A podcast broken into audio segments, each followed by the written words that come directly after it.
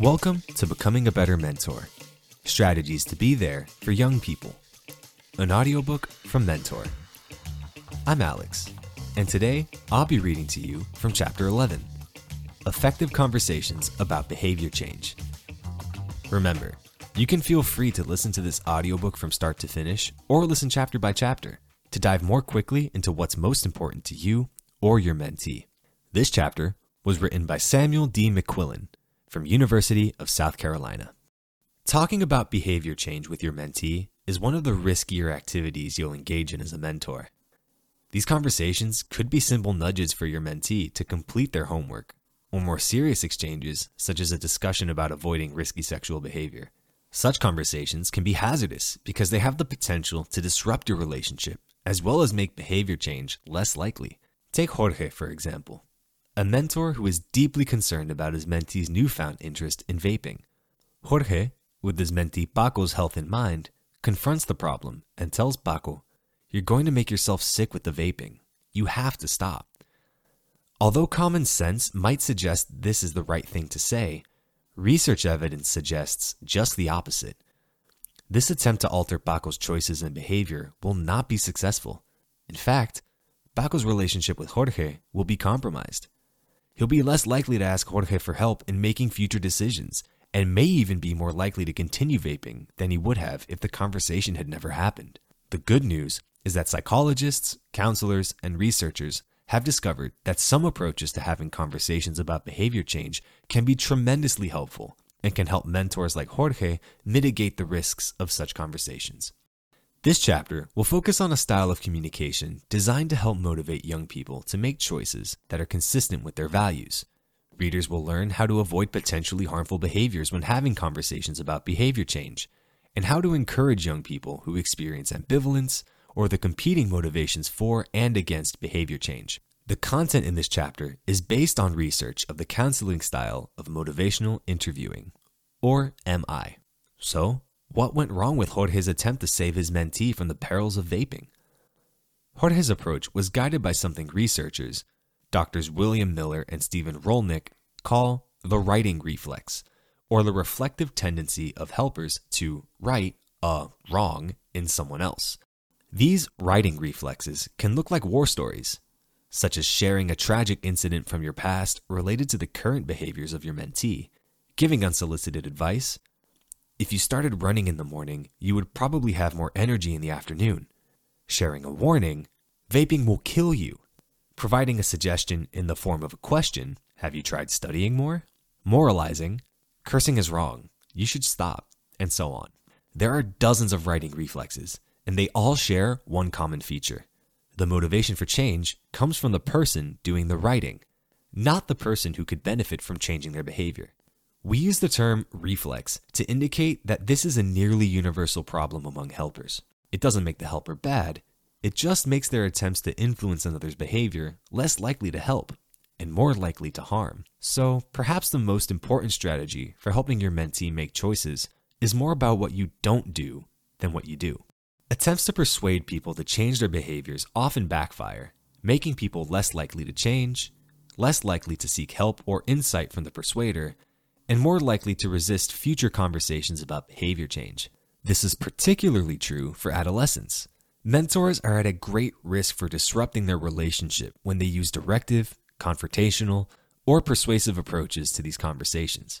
Research based practices, discussed before, include active listening, accurate expressions of empathy and understanding, and evocative questions help mentors mitigate these potentially harmful behaviors and increase the likelihood that mentees will make value consistent choices that enhance their well being. Why is it that people resist attempts at persuasion? One reason is that most people have competing motivations for and against changing, which is referred to as ambivalence. Change might involve leaving something behind, trying something new, quitting a comfortable habit, or exerting yourself beyond your typical comfort zone.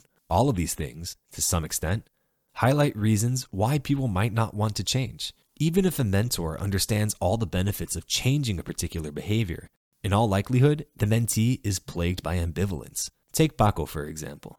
He may be aware of some risks associated with vaping, but might also enjoy how the smoke feels in his mouth and how relaxed he feels from the buzz of nicotine. He may experience elevated social status among his peers for exercising autonomy, and so on. When people are ambivalent about change, they resist attempts at persuasion by others. For example, you might want to run more in the morning, but you also like staying up late watching Netflix. You have two behaviors that compete for your choice. Ambivalence is a normal part of being human. We all experience ambivalence, whether it is in the challenge of quitting problematic habits, in picking up new helpful habits, or in putting into action the key steps necessary to achieve a long term goal. Ambivalence is always hanging around, like a tug of war for our decisions. So, what can mentors do if they can't right a wrong? A key place to start is creating a mentoring atmosphere that is characterized by compassion, acceptance, and empathy. More on empathy in Chapter 1. Although creating such an environment looks different for each relationship, there are a few questions mentors may ask themselves to begin thinking about how their mentoring atmosphere feels to their mentee or how it might be improved. Put yourself in the shoes of your mentee and ask yourself the following questions How do I know my mentor respects me? How do I feel after I meet with my mentor? How do I know my mentor understands me? What do I expect my mentor to do when I share sensitive information? Creating an atmosphere of acceptance involves communicating an unconditional, positive appraisal of your mentee's worth and value. To your mentee, it feels like no matter what, I can count on my mentor to treat me with respect, dignity, and kindness. In this atmosphere, regardless of your mentee's choices, they can count on you to accept them as they are. Importantly, acceptance is different from agreement. Acceptance expresses your unchanging feelings about your mentee's worth and dignity. Agreement, on the other hand, communicates approval of your mentee's choices or behaviors. There will be many times when mentors disagree with their mentee's choices or behaviors, but the most effective mentors will accept their mentee throughout these differences and avoid the righting reflex. If a mentor hasn't established this type of atmosphere, conversations about behavior change won't be very helpful, and, in general, Mentors should avoid these conversations if the relationship doesn't have that foundation. One way to begin building such an atmosphere is understanding your mentee's values and perspectives. This can be accomplished by asking your mentee about their values. What are the most important things in your life right now? Or how would you like your life to be different next semester? You may also use more focused activities to take a deeper dive into values. Activities, like a value card sort, can be particularly helpful especially if mentees are less talkative. In this activity, a mentee sorts cards that have values written on them. Things like making my parents proud, being kind, being a hard worker, or loving God. When making these cards, try to tailor some of them to what you know about your mentee, but also include statements about broad categories that all youth might have values around, such as school, friendships, ambitions, and how they treat others. Mentees are then asked to sort these cards into three piles very important, important, or not important. It can be helpful to limit the very important stack to five or so cards to encourage the mentee to think about what really matters to them. During this activity, it's important to withhold judgment if your mentee rates things that you find valuable as not valuable, or vice versa. Focus on the things they find valuable. It can be helpful to ask for examples, such as, I can see that you put making your parents proud as one of your very important values. Can you tell me what that looks like? At school? At home?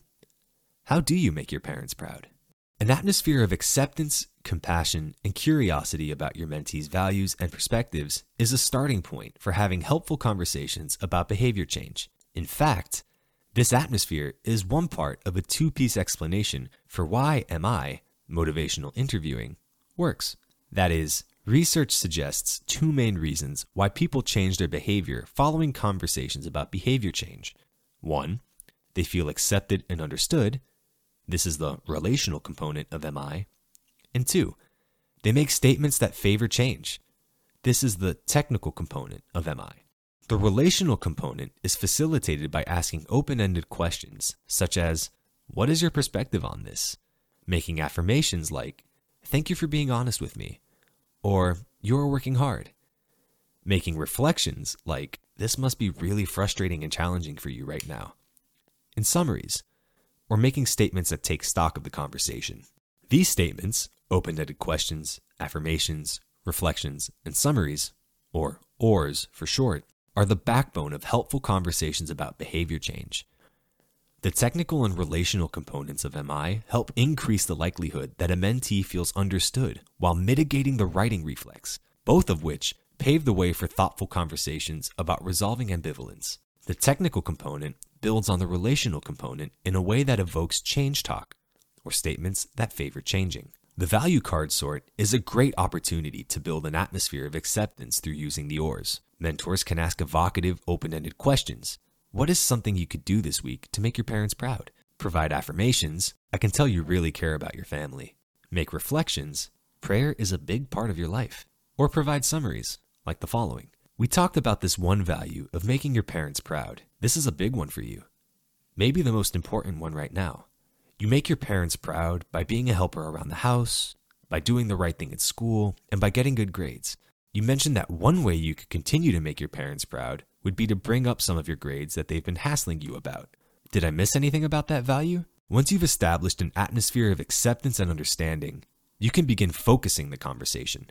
Focusing is a process through which the direction of the conversation becomes clearer. A mentoring program that serves students who have been expelled from school might have a focus that is clear to the mentor, such as school reentry, but the mentee might not be there yet. Part of the focusing process will involve the mentor finding a common ground in which to work with the mentee. We have a few options for what to talk about today. You've shared a bit about concerns with your girlfriend right now, and whether or not it's going to work out now that you're not around the school anymore. I'd also like to talk a bit about the school reentry plan, but you might have something else that's more pressing. What do you think? In a less targeted program, or perhaps in a mentoring relationship outside of a program context, the focus of the conversation might be informed by a concerning disclosure from the mentee, as in Paco's previous example, or a precipitating event, for example, a disappointing report card. In cases like this, the mentor should use discretion in focusing so as to avoid the sense that the mentor is forcing the conversation. Ask permission to discuss these things, like, I noticed your report card was upsetting to you. I wonder if we might chat a little about it today. Alternatively, the focus of the conversation might be the product of a goal setting process in which the mentee has a particular goal in mind. Focusing is like laying a map on the table in front of you and your mentee, and then deciding the general direction of the conversation. Are we going to Toronto or Detroit? Once there is a general focus of the conversation, the mentor can begin evoking change talk. Using the map analogy, evoking is like figuring out and then reinforcing why the mentee might want to go where they're headed. Remember, MI works in part because the person being helped uses change talk or statements that favor change. How do you know change talk when you hear it? One helpful acronym is DARN, which stands for desire, ability, reasons, and needs. Desires are statements that express the relative advantages of change, or positive expectations surrounding change. Like, I want to be at the same school as my friends next year. Ability statements reflect the confidence of the mentee to make the change, such as, I could totally stop vaping. I'm not addicted. Reasons for change are typically represented in if then statements, like, if I could control my anger, I would fight less. These might be things that your mentee may not really want, but that they can recognize as true. For example, sometimes it can be helpful to make a list of reasons for and against changing. Some of your mentee's reasons for change may not be particularly appealing, or they may lack confidence to accomplish the reason, but they still recognize it as true. Needs are often expressed with statements that include words like, I have to, or I must. They express an intense dissatisfaction with the status quo or a clear problem with the current situation, like, alternative school sucks. I've got to get out of this place. One of the key skills in conversations about behavior change is the ability to hear change talk, even when it is sandwiched within a bunch of sustained talk, the opposite of change talk. How does a mentor influence a mentee's use of change talk? Well, the easiest way is to simply ask for it with open ended questions such as, What do you think are some benefits of vaping less? Or, If you decided to stop fighting at school, what would be different? Or, Why would you want to improve your grades? Questions like these ask the mentee to reflect on their darns and elicit change talk. Importantly, these questions evoke the mentees as opposed to the mentor's motivation to change. You can also use a strategy called importance and confidence rulers, An importance ruler is when you ask how important change is for your mentee in a particular area. On a scale of 1 to 10, how important is it for you to cut back on vaping? Where 1 is not important at all, and 10 is like really important. Using this example, imagine that your mentee indicates they are currently at a 3. You could evoke change talk by asking, Why are you at a 3 and not at a 1 or 0? Importantly, note that the evocative mentor asks a question that elicits change talk such as, Why is it that important? However, using an importance ruler like this can be a bit tricky, and some mentors fall into the trap of the righting reflex. You can imagine the mentor who is dismayed that quitting is not a higher priority, asking, What? Why only a three? Don't you know the risks? This type of response actually asks for sustained talk instead of change talk and risks shutting down the conversation and ultimately harming the relationship. The confidence ruler is similar, except it asks about how confident your mentee feels. On a scale from 1 to 10, how confident are you that you could cut back on vaping, say, to like one or two times per week? With 1 being you are completely sure you couldn't, and 10 being it would be really easy. Let's say the mentee responds with a 4. The evocative mentor would then ask why a 4 and not a 0, evoking ability talk. In other words, Talk about the mentee's confidence and ability to achieve their goal. The mentor may also ask a question to help partner with the mentee. Something like, What would it take, say, if you and I worked together on something, for you to feel a little bit more confident, like going from a four to maybe a five or six? Or, What's something we could work on over the next week to boost that confidence from a four to a five or so? These types of open ended questions actually get us to the last important component of effective conversations about behavior change partnering and planning. If your mentee is motivated to change, is using a lot of change talk, identifies the change as consistent with their own values, and expresses interest in changing, then it might be time to begin planning. In the map analogy, planning is essentially picking the route to your destination. Are you going to take I 10 or Highway 59?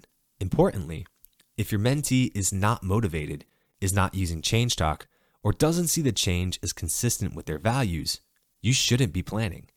Remember to resist the righting reflex. The motivation for change must come from within your mentee. One of the most common mistakes mentors make is the bait and switch. This happens when the mentee expresses a small amount of change talk and the mentor turns full steam ahead into the righting reflex, planning on behalf of their mentee. A mentor who motivates their mentee will be patient and evocative and will wait until the mentee expresses interest in making the change. If your mentee does want to make a change, you might consider helping them set some SMART goals. You can listen to Chapter 10 for some best practices around goal setting. However, there will be times when your mentee may not know how to get to the goal that they want.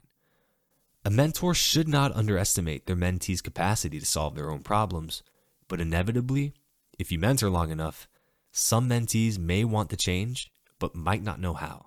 This is where partnering comes into play. Partnering is when a mentor guides their mentee toward a solution to their goal. It typically involves asking permission to share information. In the map analogy, partnering is asking permission to show some different routes to your mentee. This is different from advice giving, which is a righting reflex. Notice the difference between these two attempts to influence. One you should start your homework when you get home, before you get on the Xbox. Versus 2. Would you be interested in looking over some homework strategies with me? The first is directing and is likely to reduce the mentee's motivation to change. The second emphasizes autonomy by asking permission to share information. This may seem like a very small difference, but it matters in conversations. With the second option, you are letting your mentee know it's your choice, not mine. In fact, you might even follow up a question like number two about sharing homework strategies with a statement that explicitly emphasizes autonomy. Ultimately, it's up to you, Paco. You know what's important to you, and you would like to see change. But the choice is yours. I'm happy to support you if you decide to do something different.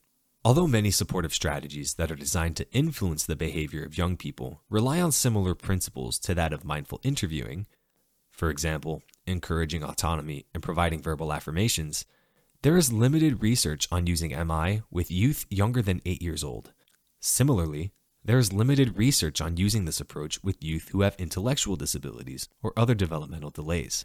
While it is unlikely that approaching conversations in the ways outlined here would harm young people, currently there is also no strong evidence that it will be particularly helpful for these youth. It is also important for mentors to understand their role as a mentor and not confuse it with professional mental health care providers like psychologists, counselors, or therapists.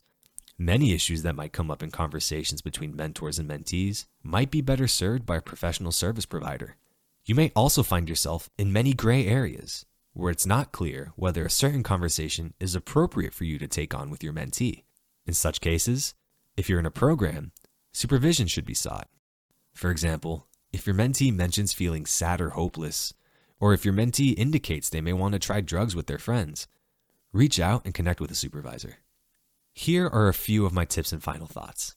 In closing this chapter, there are a few things to remember. The process of MI is not a cure all and isn't a way to trick your mentee to change.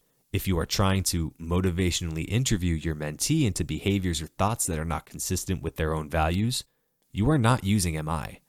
You are doing something else, and it probably isn't going to work. The righting reflex is a challenging personal barrier for mentors to overcome, and it takes practice. It will creep up when you least expect it, and it will sometimes show its nasty head without you noticing. If you feel it creeping up, take a step back and ask yourself Is the motivation for change coming from my mouth or my mentees? And what would the righting reflex look like right now? Another helpful strategy for learning to be more accepting, compassionate, and evocative is to have others who are more skilled in MI listen to recordings of you practicing. Role plays, in particular, are a risk free way to get feedback on your approach and to home in on a more accepting, evocative, compassionate, and curious approach to helping. This concludes Chapter 11 of Becoming a Better Mentor Strategies to Be There for Young People. This chapter was read by me, Alex Lopez. Additional reading and resources referenced in this chapter can be found in the episode notes. To learn more about becoming a better mentor, please listen to the next chapter of this book. Becoming a Better Mentor Strategies to Be There for Young People was edited by Dr. Carla Herrera and Michael Garringer. This content is published by Mentor, and any reproduction or adaptation of the content should cite Mentor as the source. This audiobook was produced in 2022 by Gusto, a Matter company. To learn more about the work of Mentor and to find out about mentoring opportunities near you, visit our website, mentoring.org. You can also find a PDF version of this book and videos for each chapter on our website under the Resource Library tab. Special thanks to the author who contributed to this chapter, Samuel D. McQuillin from University of South Carolina, as well as the other authors that contributed to this book.